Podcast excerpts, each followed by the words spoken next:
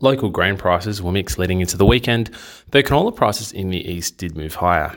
Looking at international markets, US wheat futures eased leading into the weekend following the release of the USDA's WASDE report, with higher global wheat supply and ending stocks reported compared to last month. Meanwhile, ICE canola futures rose despite drops in the US soy complex, with the market believing the recent sell off in Canadian canola prices may be overdone. Local grain and canola prices are both expected to be steady to slightly lower today.